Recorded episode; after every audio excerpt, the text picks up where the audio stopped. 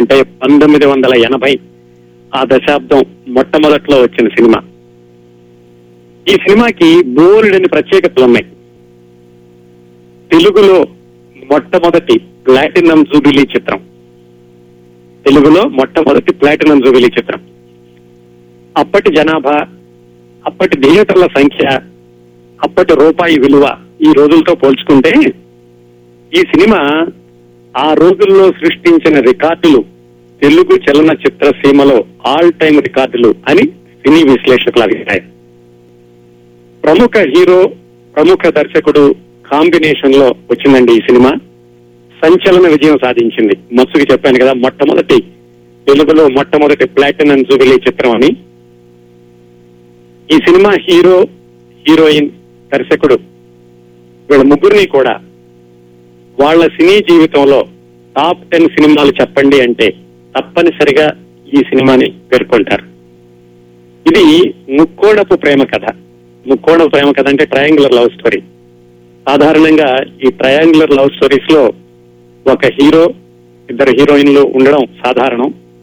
అలాగే ఏవో పరిస్థితుల ప్రభావంతో ఒక హీరోయిన్ చనిపోవడమో విడిపోవడమో జరుగుతుంది. హీరో హీరోయిన్లు పెళ్ళి చేసుకుంటారు. సాధారణంగా ట్రయాంగులర్ లవ్ స్టోరీ అంటే అలా ఉంటుంది. కానీ ఈ సినిమా మామూలు ట్రయాంగులర్ లవ్ స్టోరీ కంటే భిన్నమైనటువంటి ముగింపు ఉన్న సినిమా.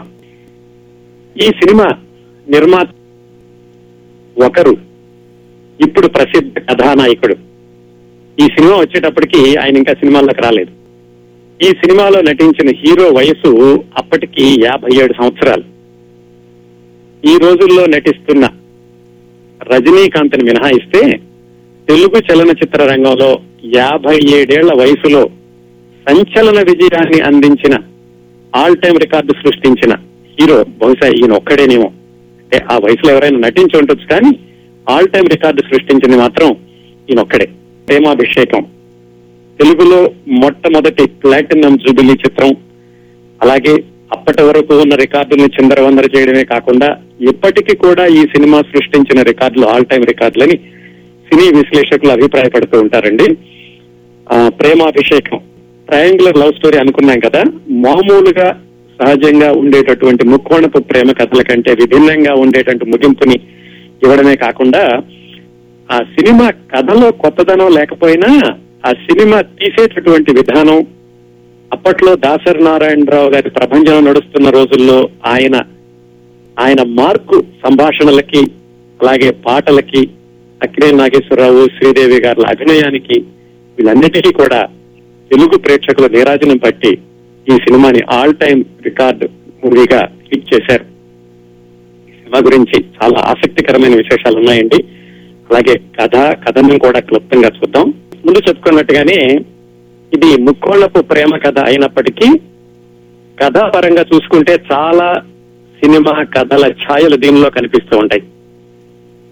కాకపోతే ఈ సినిమా చెప్పినటువంటి విధానం దీనిలోని పాటలు నటీనటుల అభినయం ఇవన్నీ కలిపి ఈ సినిమాకి కొత్తదనం తీసుకొచ్చినాయి.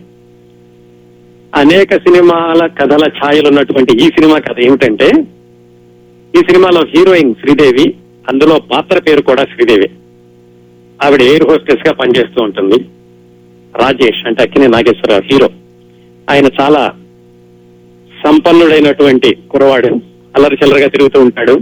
ఈ అమ్మాయిని చూసి శ్రీదేవిని శ్రీదేవిని ప్రేమిస్తానంటూ వెంటపడతాడు.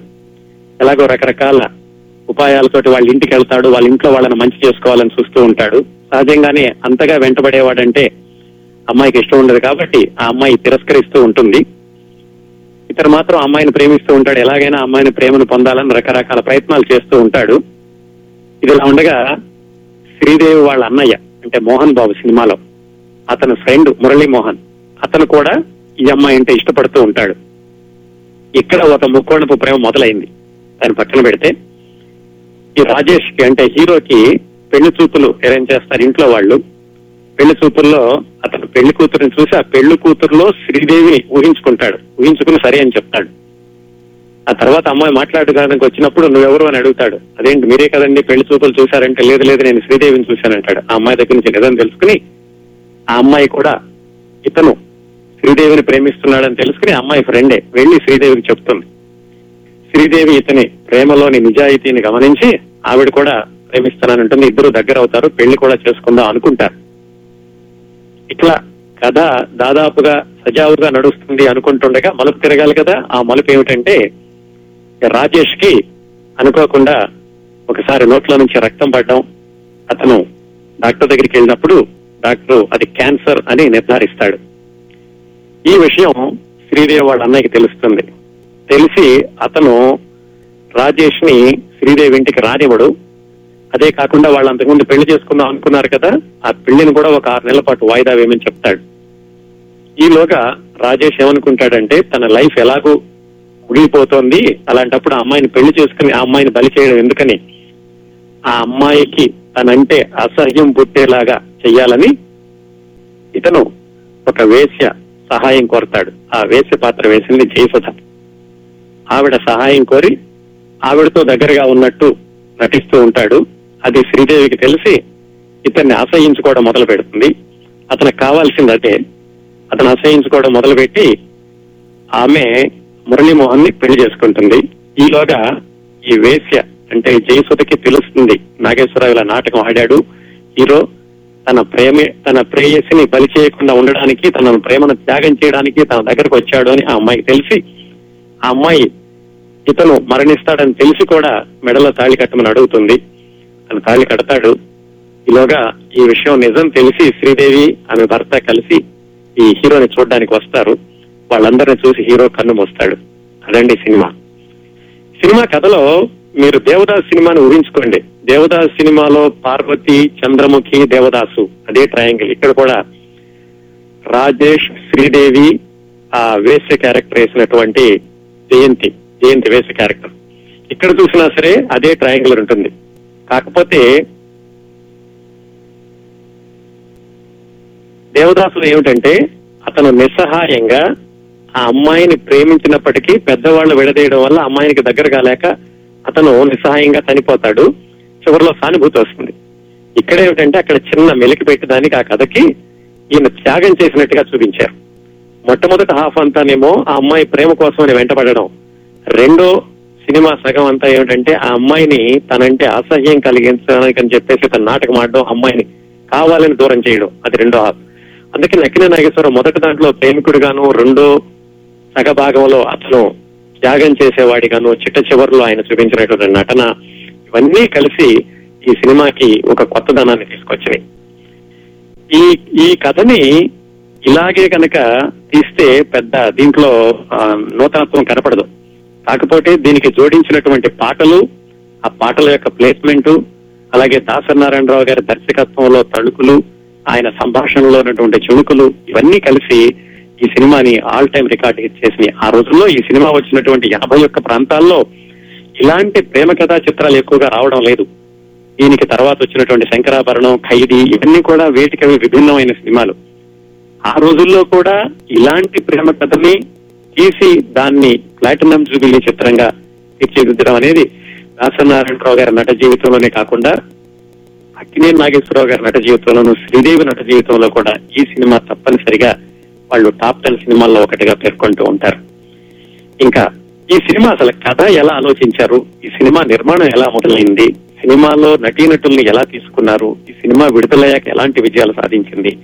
అక్కినే నాగేశ్వరరావు గారు మద్రాసు నుంచి హైదరాబాద్కి మకాం మార్చి అన్నపూర్ణ స్టూడియోస్ కట్టారు.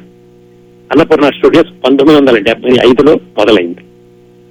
నిజానికట ఆయన అన్నపూర్ణ స్టూడియోస్ కట్టాక స్టూడియో వ్యవహారాలు చూసుకుందాం నటన పరంగా కొంచెం తక్కువ సినిమాలు చేద్దామని ఆయన అనుకున్నారు. కాకపోతే స్టూడియో కట్టాక స్టూడియో నడవడానికని చిత్రాలు నిర్మించాలి కాబట్టి ఆయన స్టూడియో తరఫున చిత్ర నిర్మాణం మొదలుపెట్టి ఆయన కూడా ఆ స్టూడియో చిత్రాల్లో నటించడం నట జీవితాన్ని కొనసాగించడానికి అంత వేగంగా కొనసాగించడానికి ఆయన మళ్ళీ పునర్నిర్ణయం తీసుకోవాల్సి వచ్చింది. ఈ అన్నపూర్ణ స్టూడియోస్ పతాకం మీద మొట్టమొదటిసారిగా ఆయన కళ్యాణి అని ఒక సినిమా తీశారు. అది దాసనారాయణరావు గారి దర్శకత్వంలో. పంతొమ్మిది వందల డెబ్బై తొమ్మిదిలో వచ్చింది. దాసనారాయణరావు గారు పంతొమ్మిది వందల డెబ్బై మూడులో ఆయన మొట్టమొదటి సినిమా తాత మనవుడు విడుదలయ్యాక అతి కొద్ది కాలంలోనే ఆయన చాలా తిరిగి లేనటువంటి దర్శకుడు అయ్యాడు ఆయనతోటి అన్నపూర్ణ స్టూడియోస్ పతాకం కింద మొట్టమొదటిసారిగా కళ్యాణి అన్న సినిమా తీశారు. దాని తర్వాత అక్కినే నాగేశ్వరరావు దాసరి నారాయణరావు కలిసి పనిచేసినటువంటి సినిమా దాని తర్వాత దానికంటే ముందు దాన్ని పనిచేసినటువంటి సినిమా దేవదాస్ మళ్ళీ పుట్టాడు. ఆ దేవదాస్ మళ్ళీ పుట్టాడు సందర్భంలోనే దాసన్ నారాయణరావు గారి ప్రతిభని గమనించి ఆయన అన్నపూర్ణ స్టూడియోస్ పతాకం మీద మొట్టమొదటి చిత్రం అవకాశం ఆయన ఇచ్చారు. ఆ తర్వాత దాసన్ నారాయణరావు గారు అక్కినే నాగేశ్వరరావు కాంబినేషన్లో రావణుడే రాముడైతే ఒక సినిమా వచ్చింది. ఏడంతస్తుల మేడ. బుచ్చిబాబు ఈ బుచ్చిబాబు మళ్ళీ అన్నపూర్ణ స్టూడియోస్ మీద వచ్చింది. శ్రీవారి ముచ్చట్లు ఈ సినిమాలు వచ్చాక అప్పుడు ఈ ప్రేమాభిషేకం చిత్రానికి బీజం పడింది. అది ఎలా జరిగిందంటే అప్పటికి అన్నపూర్ణ స్టూడియోస్ మీద రెండు సినిమాలు తీశారు. కళ్యాణి బుచ్చిబాబు. అక్కినే నాగేశ్వరరావు దాసనారాయణరావు గారితో నాలుగు సినిమాలు తీశారు. నాలుగైదు సినిమాలు అన్ని కూడా బాగా ఆడినాయి. దాసనారాయణరావు గారి పరిస్థితి ఎలా ఉందంటే అప్పట్లో ఆయన విపరీతమైనటువంటి తీరిక లేని దర్శకుడు. తీరిక లేని అంటే ఎలాగంటే రెండు సినిమాలు షూటింగ్లు జరుగుతూ ఉంటే రెండు సినిమాలు పోస్ట్ ప్రొడక్షన్లో ఉంటే రెండు సినిమాలు సంగీతం సిట్టింగ్స్లో ఉంటే రెండు సినిమాలు స్టోరీ డిస్కషన్స్లోనే అంత బిజీగా పనిచేసేవాడు ఆయన. రోజుకి ఇరవై గంటలు ఇరవై రెండు గంటలు పనిచేస్తూ ఉండేవాడు. అన్ని సినిమాలు ఒకేసారి ఆయన పనిచేస్తూ ఉండేవాడు. అంత బిజీగా ఉన్న దాసనారాయణరావు గారు శ్రీవారి ముచ్చట్లు షూటింగ్కి అక్కినే నాగేశ్వరరావు గారితో కలిసి కాశ్మీర్ వెళ్ళినప్పుడు ఆయనకి ఈ కథ ఆలోచన వచ్చి అక్కినే నాగేశ్వరరావు గారితో పంచుకున్నారు. ఈ కథ చేద్దామండి అని. అసలు ఈ కథకి పునాది ఎప్పుడు పడిందంటే ఆయన దేవదాస్ మళ్ళీ పుట్టాడు సినిమా తీస్తున్నప్పుడు.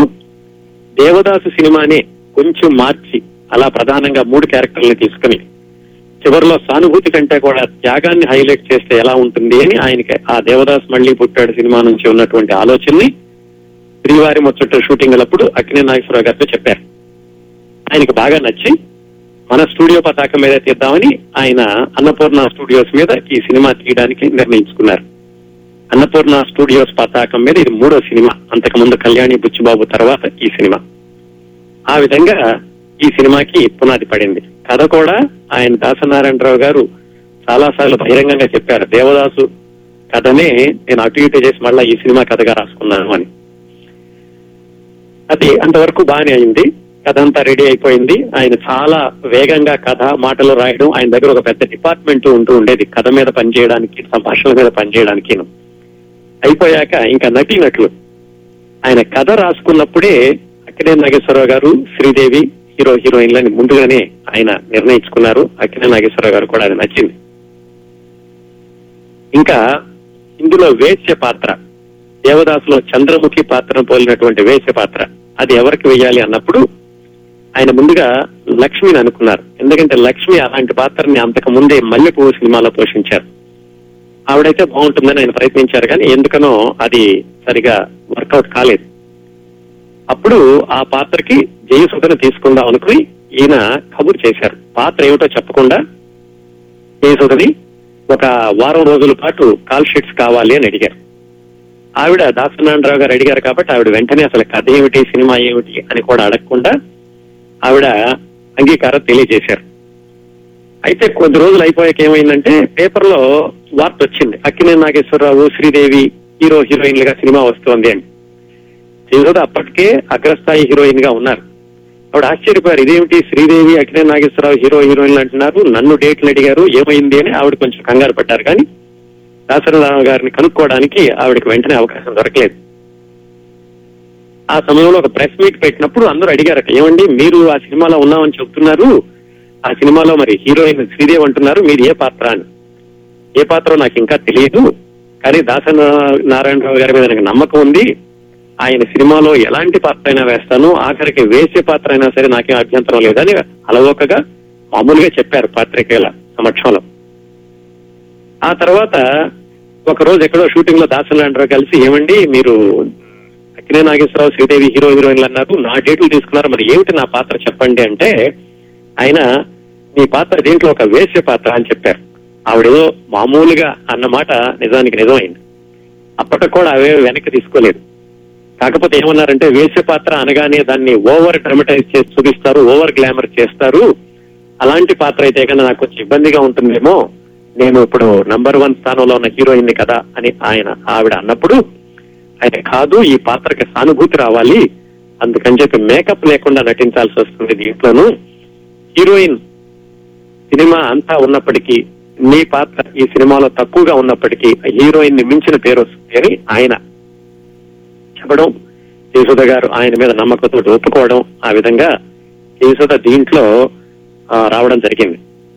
మొత్తం ఈ సినిమాలో జయసుధ గారు నటించినటువంటి రోజులు కేవలం పదకొండు రోజులు. ఐదు సీన్లు రెండు పాటలు. అంత మాత్రమే ఉంటుంది. అయినప్పటికీ ఇప్పటికీ కూడా ఆవిడ నటనా పరంగా చూసుకుంటే ఈ సినిమాని తప్పనిసరిగా ఆవిడ నట జీవితంలో కూడా ఒక మైలురాయిగా మిగిలిపోతుంది. ఆ విధంగా వాళ్ళ ముగ్గురు పాత్రలు వచ్చినాయి. నిజానికండి దీంట్లో శ్రీదేవి జయసుధ మోహన్ బాబు మురళీ మోహన్ వీళ్ళందరూ కూడా దాసనారాయణరావు గారి స్కూల్ నుంచి వచ్చిన వాళ్ళే. ఎట్లాగంటే దాసనారాయణరావు గారు మా బంగారక్క సినిమా ద్వారా శ్రీదేవిని తిరుపతి అనే సినిమా ద్వారా జయసుధని వీళ్ళని పూర్తి స్థాయి కథానాయికలుగా చేసిన దాసనారాయణరావు గారి.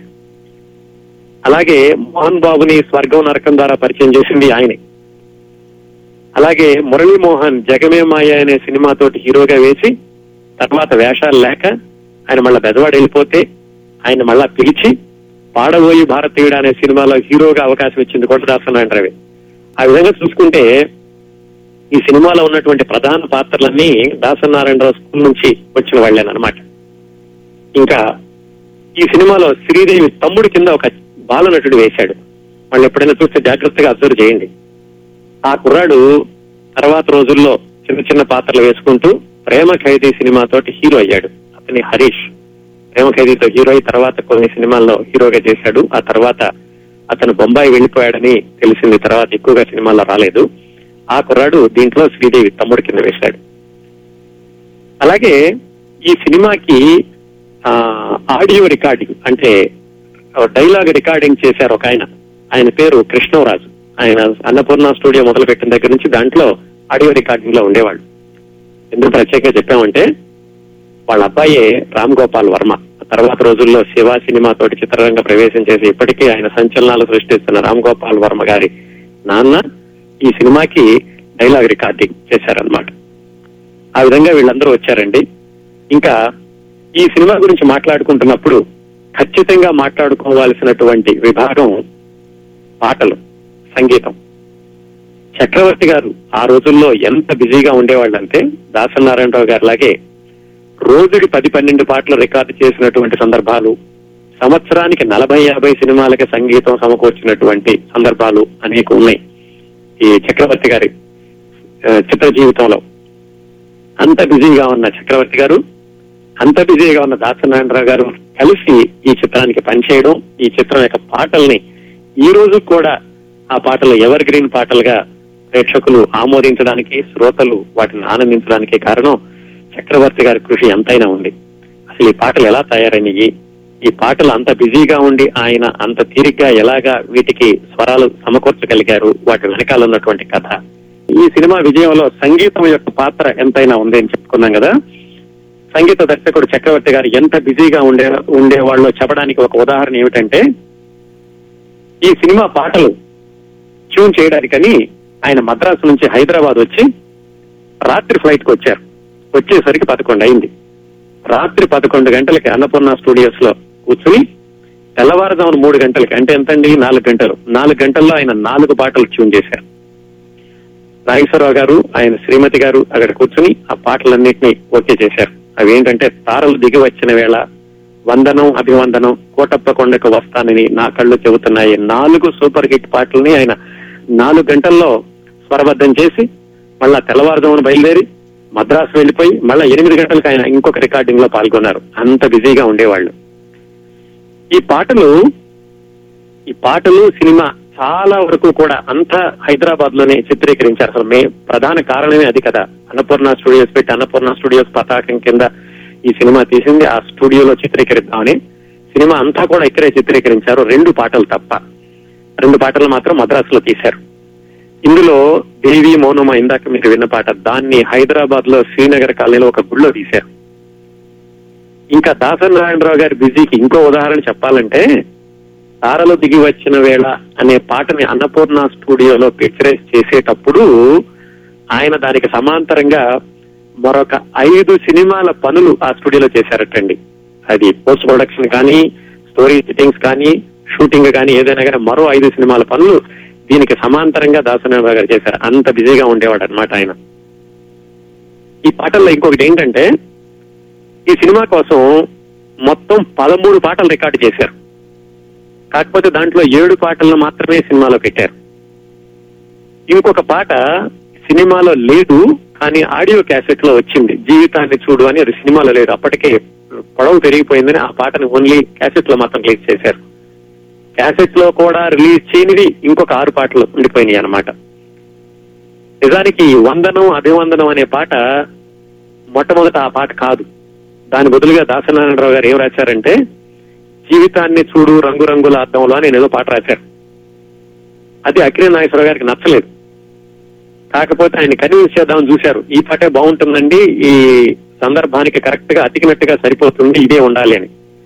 ఆయన ఏం చెప్పినా కానీ వినకుండా అక్కినే నాగేశ్వరరావు గారు కొత్తది కావాలి అని అడిగేసరికి ఆయన దానికి సవాల్గా తీసుకుని ఆయన రెండోసారి రాసిన పాట ఈ వందనం అది వందనం. ఇందులో పాటలన్నీ ఆయనే రాశారు. ఇంకొకటి ఏంటంటే ఈ పాటలన్నీ దాసనారాయణరావు గారు రాయడం ఎప్పుడు మొదలైందంటే అది కూడా అన్నపూర్ణ వాళ్ళ బుచ్చిబాబుతో మొదలైంది. బుచ్చిబాబు సినిమాకి దాసనారాయణరావు దర్శకత్వం చేసేటప్పుడు ఒక పాటల రచయిత ఆయనకి సమయానికి పాట ఇవ్వకపోయేసరికి ఆయన దాన్ని చాలా ఛాలెంజింగ్గా తీసుకుని అక్కినే నాగేశ్వరరావు గారితో చెప్పి ఏమండి ఆయన పాట ఇవ్వటం లేదు.